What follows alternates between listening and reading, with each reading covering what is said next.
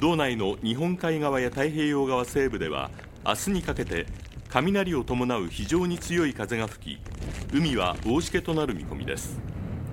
最大瞬間風速は陸上海上ともに35メートルを予想しています。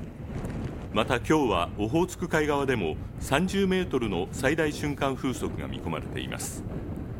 明日午前6時までに予想される24時間降雪量は多いところで日本海側で60センチオホーツク海側で50センチとなっています。気象台は交通障害などに十分注意するよう呼びかけています。